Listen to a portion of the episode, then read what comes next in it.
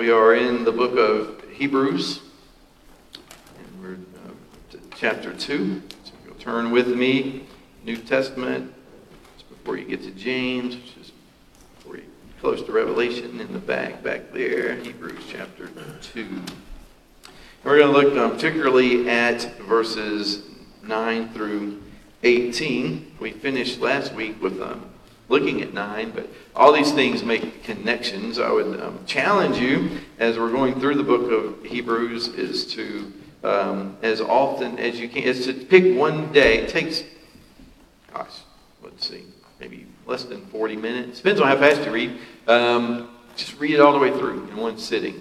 Pick a, you know, set an hour aside and, um, and just try to read it all the way through. And then, um, as you're doing whatever devotional type things you do, I would say, you know, read like at least a, a chapter, you know, after that a day and try to you know, make your way through it and get very familiar with the flow of the book of Hebrews. And what you'll find is there's these themes that arise, there's things that are repeated again, and the more you become knowledgeable of what's in it, when you're reading the end, you kind of have the beginning in your mind, and when you're at the beginning, you have the end in your mind. So it's like watching a movie that you've seen a million times.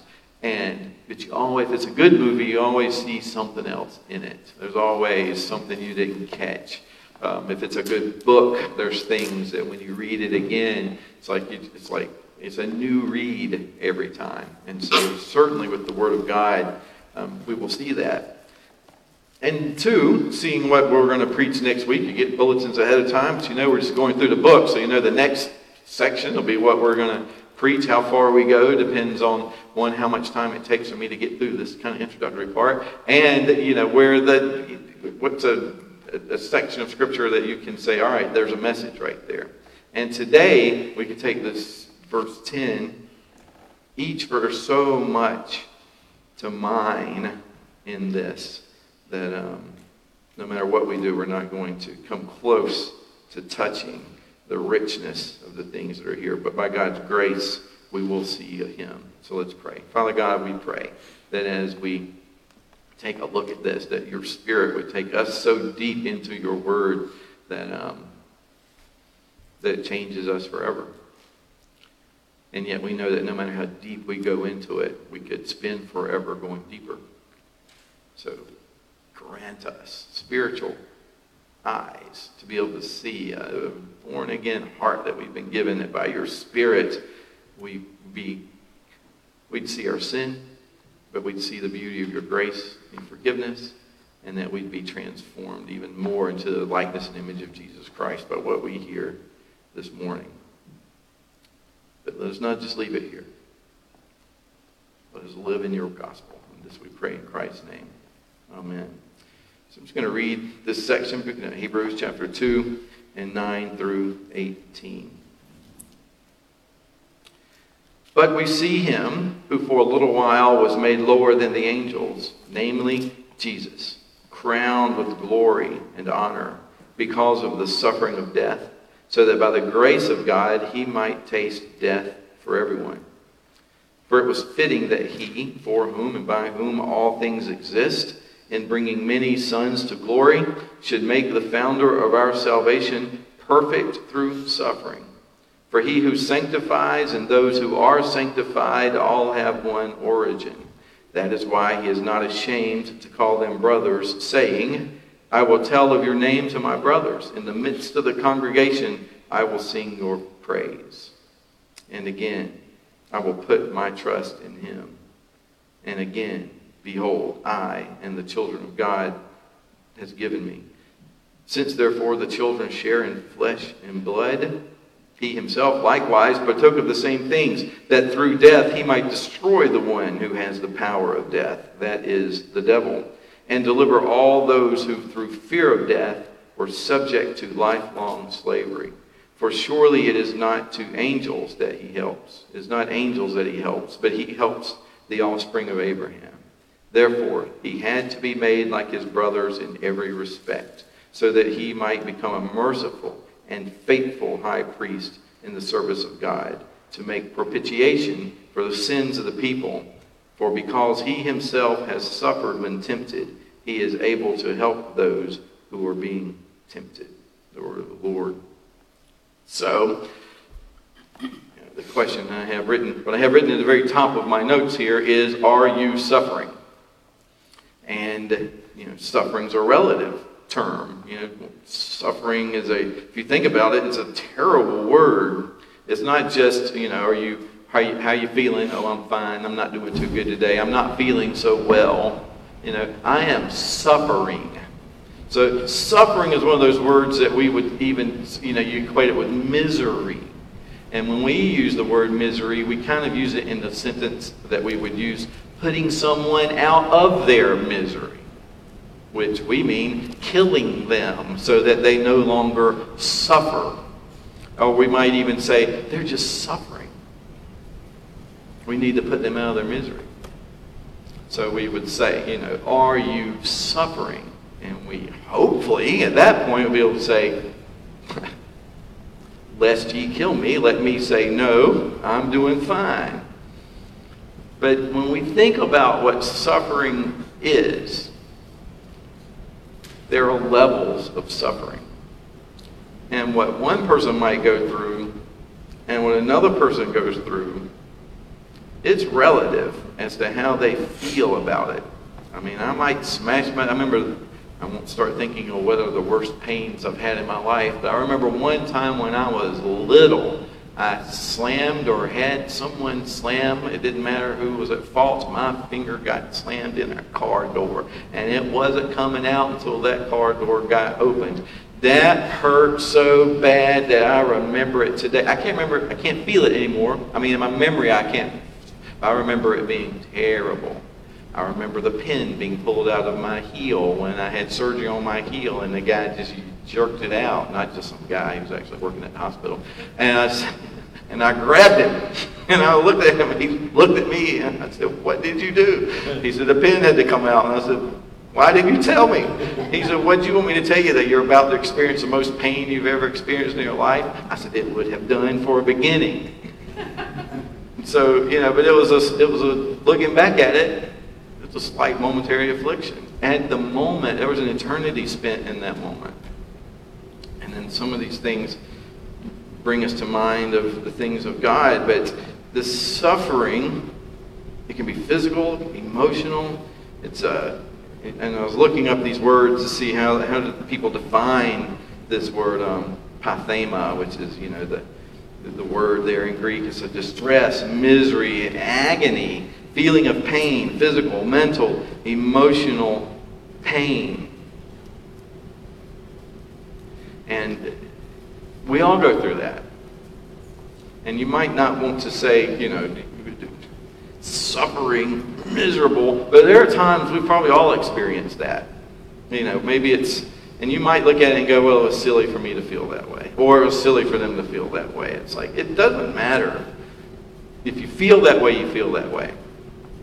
And the worst thing husbands learn, if they're trying to learn things, is, um, you know, something happens to your wife and, and she's suffering. You do not try to tell her why what she did, how to never do, you know, such as something silly. See, I will have yeah. Let's say something that's relatively inconsequential. See, I can't even give an example because all these things might be rather significant. Something happens to someone else, and to them it's significant.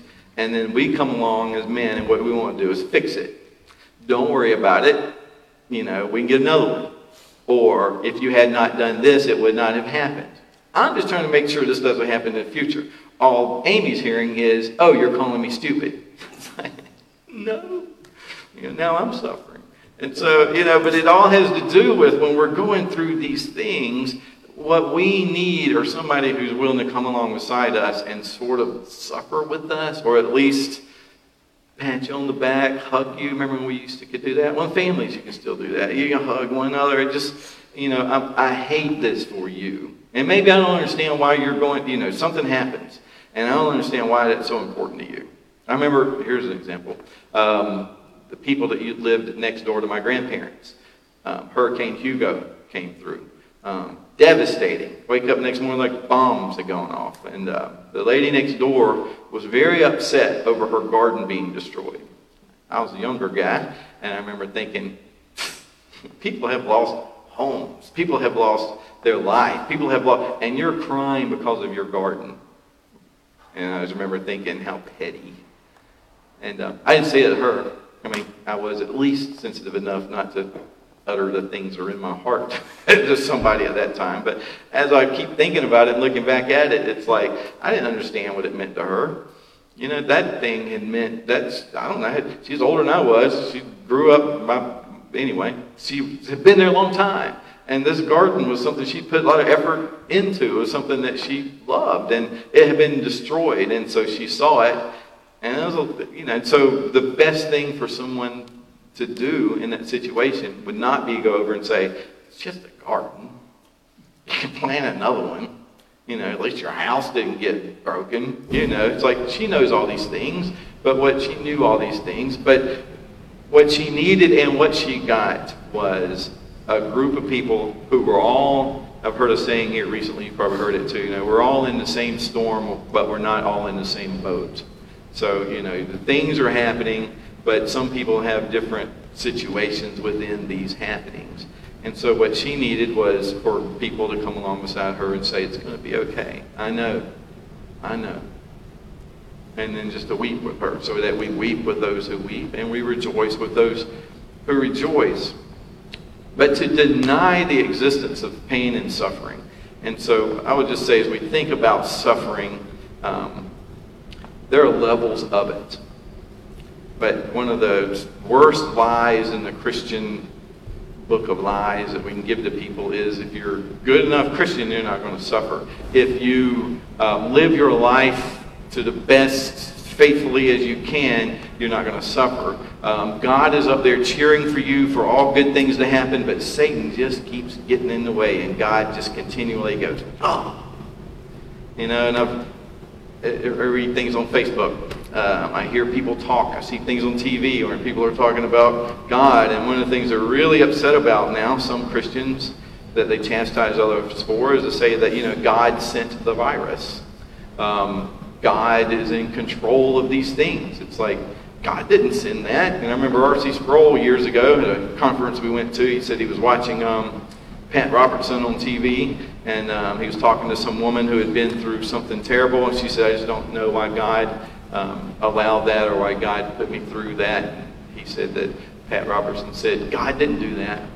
That wasn't God that did that. That was, that was Satan that did that.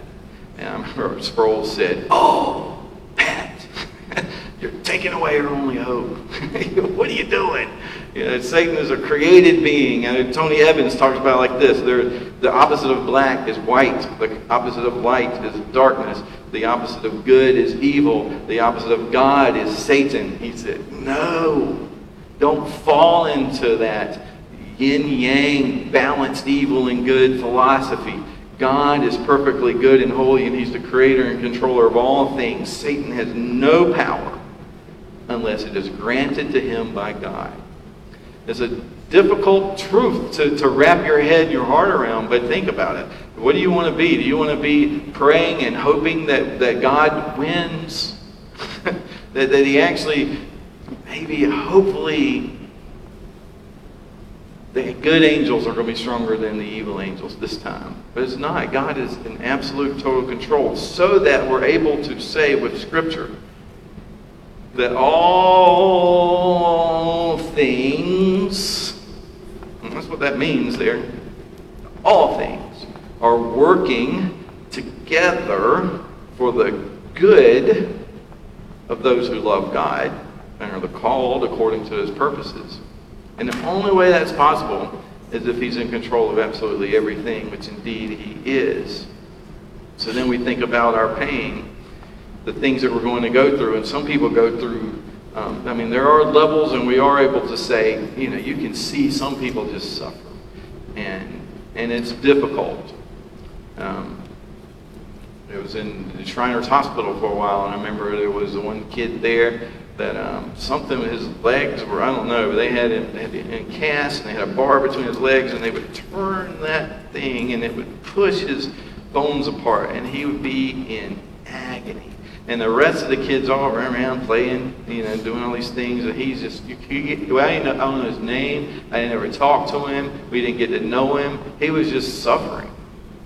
And, but it was for good purpose. I hope they knew what they were doing. You know, I had to worry about that with God.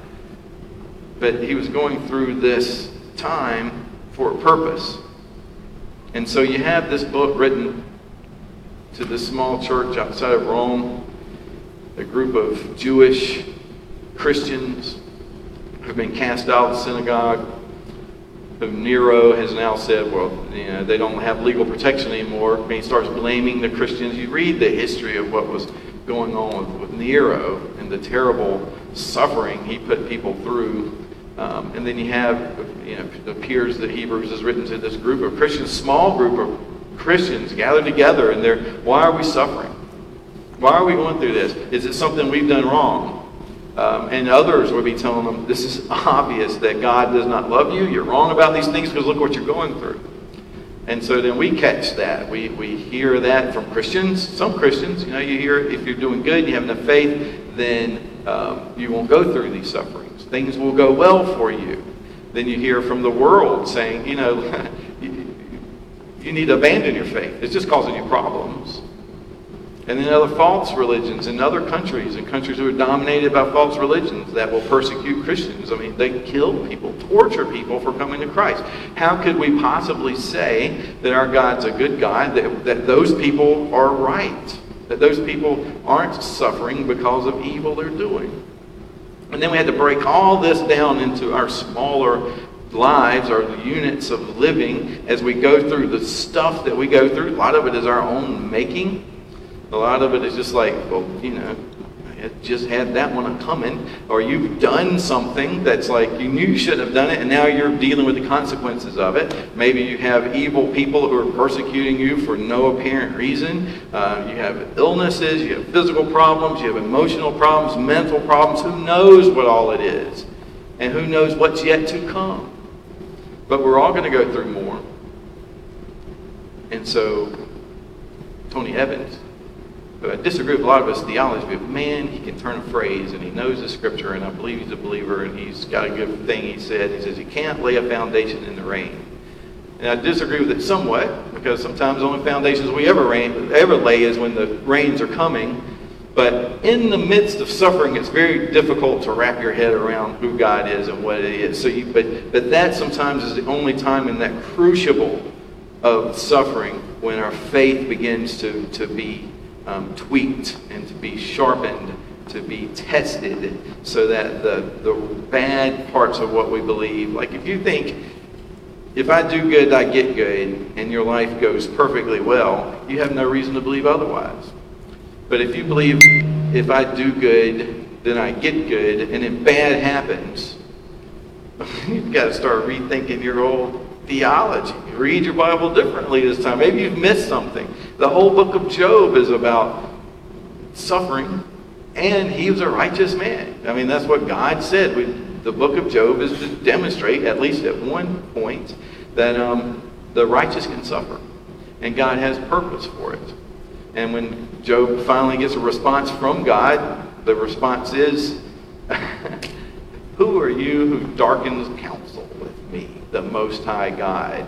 Um, where were you when I laid the foundations of the world? You know, he's like, I'm God. You don't understand the big picture here. And the problem was not that Job was suffering, but he got himself to the point where he began to charge God with wrong. Because he says, I am righteous I shouldn't be suffering. I am suffering. Give me an audience before God and I'll tell him you're not right. you know, basically, I'm just. Get me before him and I will I will have this audience. And God says, No, you don't understand who I am. So we're all glad to be back to church. Many of us, those of us that are, but as we worship, we don't deny our pains, our sorrows, our struggles, and we're reminded that we are to pray at all times with thanksgiving. So no matter what we're in, there has to be a, a, a part of the way you can deal with it is through finding out, even in the midst of terrible suffering, is there anything I can be thankful for? and just being thankful for the ability to pray, pray, the ability for God to hear, the ability, sometimes even thankful that this will end one day.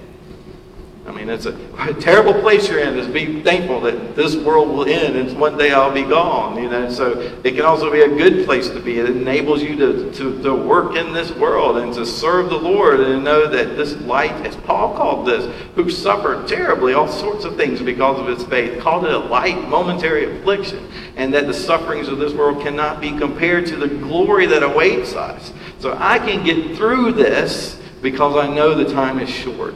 And I know there's purpose in it. And I know that God is at work. And I know that, you know, it's like ripping that band aid off. I mean, that, some of you can't understand, but us people with hairy arms, I'll tell the nurses when I go and I give blood, I'm like, I'm not worried about the needle, but can you use anything other than an adhesive bandage on my arm? Because when you rip that thing off, it's like, you know, you're being waxed in that one little place. And it's like, why would anybody pay to have that done? And it's like, it's just, but I know it's like you just kind of go one, two, three, go. And you might, ah, but it's over and it's done. But you know, we'll do lots of things. Wet it, put soap on it, try to get, I won't go too much into it, except to say that it is a thing I do not like. but there's purpose in it. But just leave it there. It's, you can't leave it, you know, it's got to go. So there are times in our lives when something just needs to be yanked out. And that yanking can take a long, long time. And that yanking can go on for a very, very long time. Sometimes it's not like this. It's like, you know. And so then you've got to figure out how do I deal with this? You know, and you pray, and you pray differently, you read the Bible differently. I mean, you talk to people who've dealt with, with suffering, a different type, whether it be physical, emotional, psychological, whatever it is, they've been through it and they're believers. Um, you get a depth of faith and a knowledge of God that's different than other people who haven't really been through so much. Not that people who haven't been through as much don't have a deep faith and have lots of things to learn, but you know, it's like talking if you talk to a, a, a wealthy Christian and he's really a strong believer, you, you probably, hopefully, would get the right perspective on money. That the love of money is the root of all evil. That many people have been pierced by um, wealth and things. That it can be a, a curse as well as a blessing. You know, and so I know we secretly might all say, well, I'd love to go through that kind of suffering. You know, it's like, but Paul said, you know, there's, there's, it's God. Where you are in your faith, that's what's the most important because, but you have to have an eternal perspective. Without the eternal perspective, you're not going to, to see this. So, to this group of Christians, that he's the original reading audience of Hebrews. They've been kicked out of the synagogue. The governor, Caesar Nero, the king, has said, I'm going to persecute them because he was evil. We look at verse 9. That was given first to that group of Christians and now to us. We see him now who for a little while was made lower than the angels, namely Jesus. He's crowned with glory and honor why? Because of the suffering of death. So that by the grace of God he might taste death for everyone. So, so his suffering had purpose. Now that's important. And it goes on. For, in verse 10, for it was fitting that he, Jesus, I'm sorry, God, for it was fitting that he, God, for whom and by whom all things exist, in bringing many sons to glory should make the founder of their salvation perfect through suffering. Now, if you think that's kind of worded oddly in English, you ought to try to read it in Greek. But the good thing about Greek, it kind of explains to you a little bit better exactly what he's talking about here. So, first let's just look at it was fitting. But I want to go fitting for what? Fitting that Christ, the founder of their salvation, who the sons of many glory, the, the sons of glory. And then we go back up to chapter 1, verse 14. He's talking about those who are to inherit salvation. Are they, they all not ministering spirits, these angels? Are they not sent out to serve for the sake of those who are to inherit salvation? And then verse 10, it's fitting that God, for whom and by whom He's a creator, all things were created for Him. So we kind of, let's just hit that a second is that why does everything exist? For God. Okay, this, isn't here for you. There's lots of stuff here that's for you. Okay, but and I don't want to compare it too much to this, but if you have an aquarium, you have it all set up and everything's set up so that the fish have what they need and they have all this, you know. But but I, when I have an aquarium, some people do this differently. But I have an aquarium, I'm not doing it for the fish. Oh, let me go save some fish. Oh, how many fish could I save? I need to get them in this thing. Come on, fish. And I'm doing it for the fish. I'm doing it for me. I want. I mean, sorry to be talking about an aquarium. Amy said it's a lot of work, and she ends up doing it. I'm not seeing why that is, but it's true. Well, I love an aquarium. I had a big 30 gallon aquarium, but it was for me, not for the fish. It didn't mean I didn't love the fish, I didn't care for the fish, but it was for me. God created us. We're not just fish, we're not just an aquarium, but ultimately, this is for Him. This is for Him.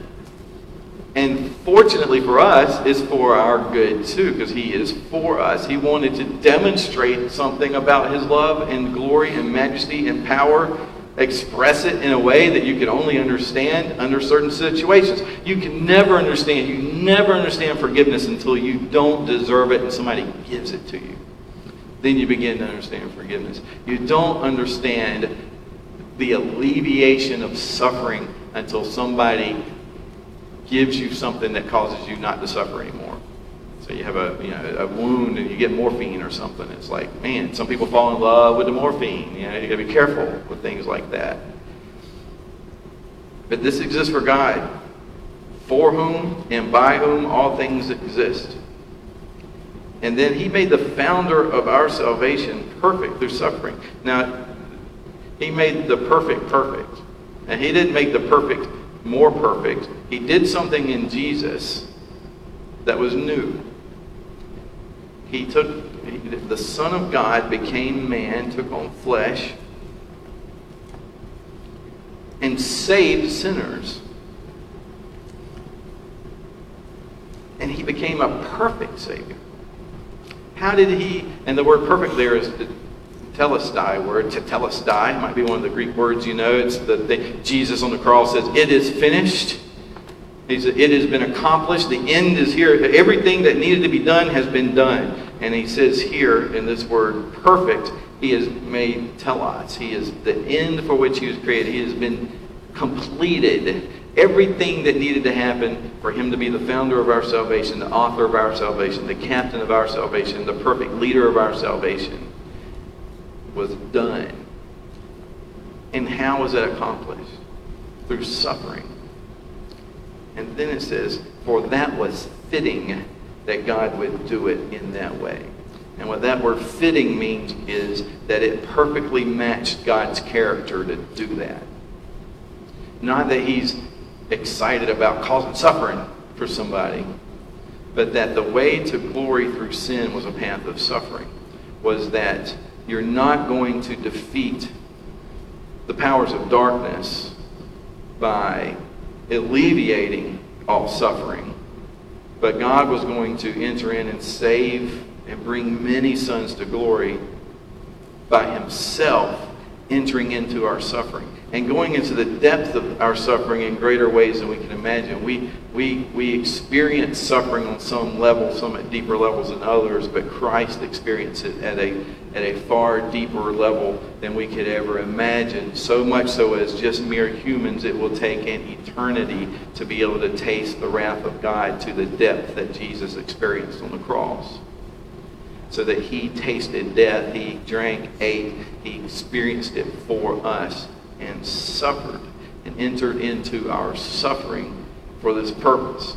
So, what he's saying to these people and to us is so don't look at suffering as just evil. Don't look at suffering as just an indication that Satan is at work. Suffering is what brought us to glory, the suffering of our Lord and Savior, Jesus Christ. And this was fitting for him. Now, what he does is, the author of Hebrews goes through, quotes the Psalms. He goes through, because these are Jewish believers, they know their Old Testament. And so if you look at Psalm 8, just hold your place here a minute and go to Psalm 8, and look at this um, psalm that the author is quoting here. And he actually quotes the Septuagint. the, the Greek translation of the Hebrew Bible that they would have had in front of them. Um, as he goes on in, in Hebrews, as they're finding um, Psalm 8, he says, For he who sanctifies and those who sanctify all have one origin. It literally says all are one. All are of one. And that is why he says, so, you know, God, God is the one who's sanctified, and God's the one who's sanctifying. It's like God, the Trinity is all called up into our salvation. And he says that's why Jesus Christ is not ashamed to call us brothers, family. He's not ashamed of that. Now that's, that's an amazing thing. And he says, this is where the quote's going to come in when we look at verse 8. He says, I will tell your name to my brothers. I will tell of your name to my brothers. Whose name? God's name. I, Jesus, am going to tell your name, God, to my brothers. And where is he going to do that? In the midst of the congregation, I will sing your praise. The congregation. Where's the congregation? Here's the good news. Congregation for us right now. This is it. We're in it. We're in the congregation. Where is Jesus? You see at the right hand of God the Father. Yes, he's also God. And what is he doing? He's telling our his Father's name to us through His Spirit. How do you learn about God? Through the Spirit of Christ. And what's He doing? He's in the midst of the congregation singing God's praises. And I have a uh, quote from John Calvin where he says, I kind of went off script here for a minute. So somewhere he is the one. Come on.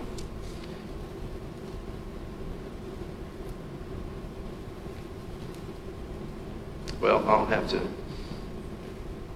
give it to you as best I can from memory, I guess, which it says he is, basically, he says Christ is our worship leader. He is the one that leads our singing, he is the one that leads our prayers.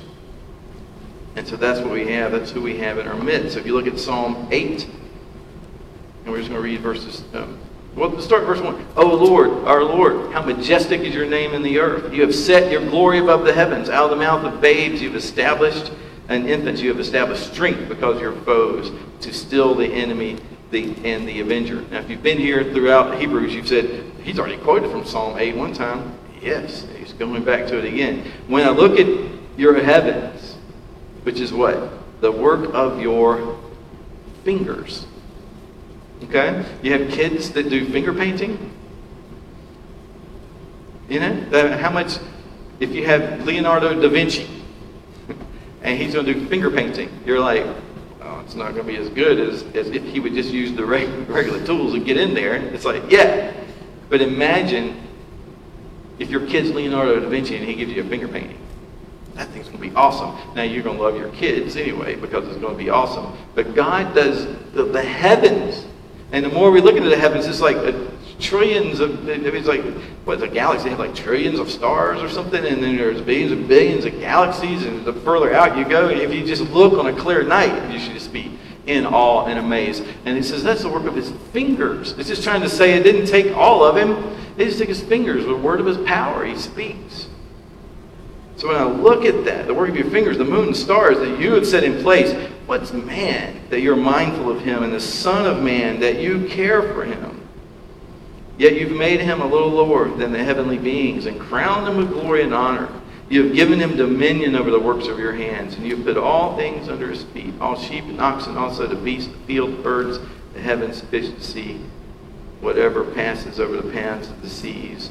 O Lord, our Lord, how majestic is your name in all the earth. So he is our creator God. And that's what we see in Hebrews, where he says, It is fitting that he, for whom and by whom all things exist, should bring many sons to glory, and that it is through suffering that we see this. It is the bringing of many sons to glory is the greatest display of God's power. Because he created the universe with his fingers. He created our salvation with his son. It took, isn't Joyce's piano playing wonderful? I know. I'm worried my phone, I had to have my phone on the volume turned up. I shouldn't say it, if anybody calls, we'll hear a phone ring.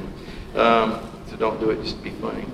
So if the universe displays, displays his power and his glory, and is the work of his fingers, think of what our salvation brings. what it displays about his power and his glory because it's the work of his Son.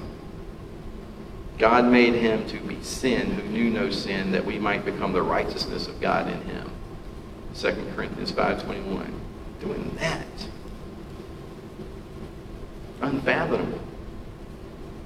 The work of our salvation is more amazing than the universe, more glorious than the stars in heaven. But do we see it as such? And that's how we need to see it. Some people never seem to look up. And many people never look inside and see sin. And then stand in awe of a holy creator of all things. The one true God, the holy omnipotent God, stand in awe of what God has done in us. And then to be able to worship him what God has done in the person of Jesus Christ to have forgiveness given to us, to take our place in suffering on the cross instead of us. That's the power and glory of God. So there's lots of many people, lot, lots of many people, a lot of people look at the stars and they say, it's pretty. It's amazing. There's no God that did that. Just come up. Well, nothing. Or Big Bang. You know, where did all that come from? It, it just exists, self-existent. And then therefore, I have no one to answer to but myself. Now, as a believer, we look at that and go, that's terrible. How do you deal with suffering? But as a non-believer, you might look at that and go, wow, if there's no God, I don't have to answer to him. And you expect me to look at the universe and come up with right answers when I've got that as what's laying on the line? It's like somebody saying, you know what? I want you to perform this test on 100 people. And if it comes out with this outcome, I'm going to give you a million dollars. If you get another outcome, you get nothing. You owe me a million dollars. Outcome's going to be pretty easy to, to conclude. And so when the outcome of what we believe about the things we see in this world can be there is a God and you need to be thinking about who this God is, that's going to skew the way you view the evidence. So we have to be careful that we view the evidence of God in the way that the Bible tells us to. So we can't be deluded. If we want to see the greatness and demonstration of God's power and glory, we have to look at the cross. We can look at the heavens, but look at the cross. And that word, their founder in the ESV, King James is captain, New American Standards is the author, NIV says pioneer. The word literally is chief leader, and that's the person who does something first. And you see where the word founder comes in. The founder of something is the first one to do it. Um, but what he also does is he leads by example. And what he does here is he leads a great train of the redeemed, the saved are led by our Savior but it's also, he's done this as an example. So what he's done is he has shown the way of salvation is through suffering. So what they did in the Middle Ages is they would take these things and they beat themselves with it. to suffer. Make yourself suffer. Because in suffering I get closer to God. And it's almost like, really? You have to try to make, there's not enough suffering in the world that you can already deal with without having to take something and beat yourself with it. I mean, it's like, it, it's too much of a superficial view of suffering. I mean, I, I, would love to have gone up and talked to those guys. And they, they, I mean, like, you see some weird thing. Monty Python does some weird stuff with it, but it's like, it's really, I mean, people taking a board. Was it scene? You know, whack, yeah, right in the head. like they would do it. take these things and, and they would literally beat themselves so that uh, they could experience pain and suffering and sharing the sufferings of Christ. But that's not Jesus um, that's not what he's talking about. There's enough suffering in this world without us having to go looking for it. And if you were to look at it, well, real quick, First Peter, just a little back toward Revelation. First Peter chapter 2, and we start reading in verse 18. Peter explains this a little bit better. So, First Peter chapter 2, verse 18. Servants, be subject to your masters with all respect, not only to the good and gentle, but also to the unjust. For this is a gracious thing when mindful of God, one, one endures sorrows while suffering unjustly. For what credit is it when you sin and are beaten for it, you endure. But if when you do good and suffer for it, you endure, this is a gracious thing in the sight of God. For to, for this for to this you have been called, because Christ also suffered for you, leaving you an example, that you might follow in his steps. He who committed no sin, neither was deceit found in his mouth. When he was reviled, he did not revile in return. When he suffered, he did not there he did not threaten, but continued entrusting himself to him who judges justly. He himself bore our sins in his body on the tree that we might die to sin and live to righteousness. By his wounds you have been healed. So to take that verse about being healed and think that means physical healing is is is disastrous to people's faith. You know, what is the healing that we've had? It's our spiritual healing because we were straying like sheep and now have returned to the shepherd and overseer of our souls. He showed the way to heaven and it will be through trials and tribulations and you will have suffering in this life. But in this life you also see the goodness of God. In this life, you can also be light. That's why we meet together. We're told encourage one another. All the more as you see the day approaching. But when you see the fiery trial that comes upon you, he says later, Peter, don't be surprised as if something strange is happening. Because this is the way that God makes us more like Christ. Take up your cross, your unjust suffering, whatever it is that God has for you to bear and bear it and bear it in faith. It doesn't mean you don't try to get rid of it. You have cancer, try to get rid of it. Yeah? If you've got a broken arm, mend it. Can I take medicine for my pain? Yes. Don't fall in love with it. Don't get addicted to it in these things. But even those things, and even the, the physical things can be nothing compared to the emotional and spiritual and psychological pain that we can experience from other people. But don't let it don't let Satan use that against you to say that, see, he doesn't love you. See, he doesn't care. See, you're not doing it right. See, it's all messed up. It's suffering is a part of the Christian life. It's going to be there. Count the cost. You don't call people to come to Christ because then your life's going to get so much better. Sometimes it doesn't. But being in Christ is better than being outside of Christ. Suffering in Christ is much better than going through no suffering. It's what Satan told Jesus. I'll give you everything. You got to do all this suffering. And no. And Peter, you know, saying to Jesus, you know, God forbid that you should go and die on the cross. You go and suffer. Get thee behind me, Satan. You have your mind on the things of man, not the things of God. And so we have to have our minds set on the things of God. And then just to, to finish it here, it says, you know, verse 13. And, um, well, that, I will tell your name to my brothers in the midst of the congregation. I'll sing your praise. That's from Psalm 22. Psalm 22 begins like this My God, my God, why have you forsaken me? So when Jesus on the cross cries out, Eloi, Eloi, lama sabachthani, why, oh my God, my God, why have you forsaken me? And everybody's like, he's crying for, you know, at the time they're like, give him something to drink. He's calling for Elijah. We won't see that happen. And then we hear it and we say, my goodness, God abandoned him.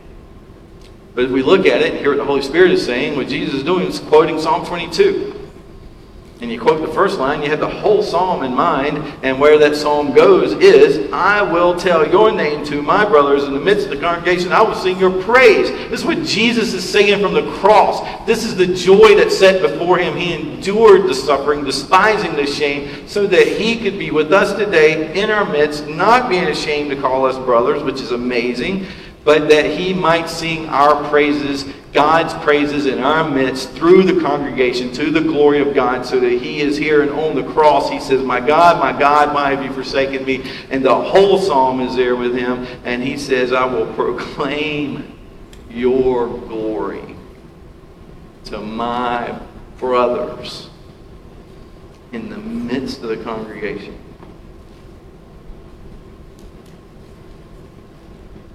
And then we would maybe sit here and say, God can't be forced because we're suffering. And the Holy Spirit just says, ye a little faith, why do you doubt? he doesn't deny the intensity of the pain. He experienced it. It even has a strange thing it says in here that I'd love to look at more, which is, well, let's read it, 14. Since therefore the children share in flesh and blood, he himself likewise partook of the same things that through death he might destroy the one who had the power of death as the devil. He's been destroyed. Death is the last enemy to be destroyed. In verse 15, and deliver all those who through fear of death were subject to lifelong slavery. For surely it was not angels that he helps, but he helps the offspring of Abraham. And we're going to look at this next time, but being the offspring of Abraham. Therefore, he had to be made like his brothers in every respect, that he might become a merciful and faithful high priest. Merciful, faithful high priest. Those guys have been kicked out of the synagogue. They didn't have a high priest. Now they have a faithful and merciful high priest, Jesus Christ, who made propitiation for the sins of people because he himself has suffered when tempted. He is able to help those who are being tempted. So, what I want to explore next time is in what way did Jesus suffer when he was tempted?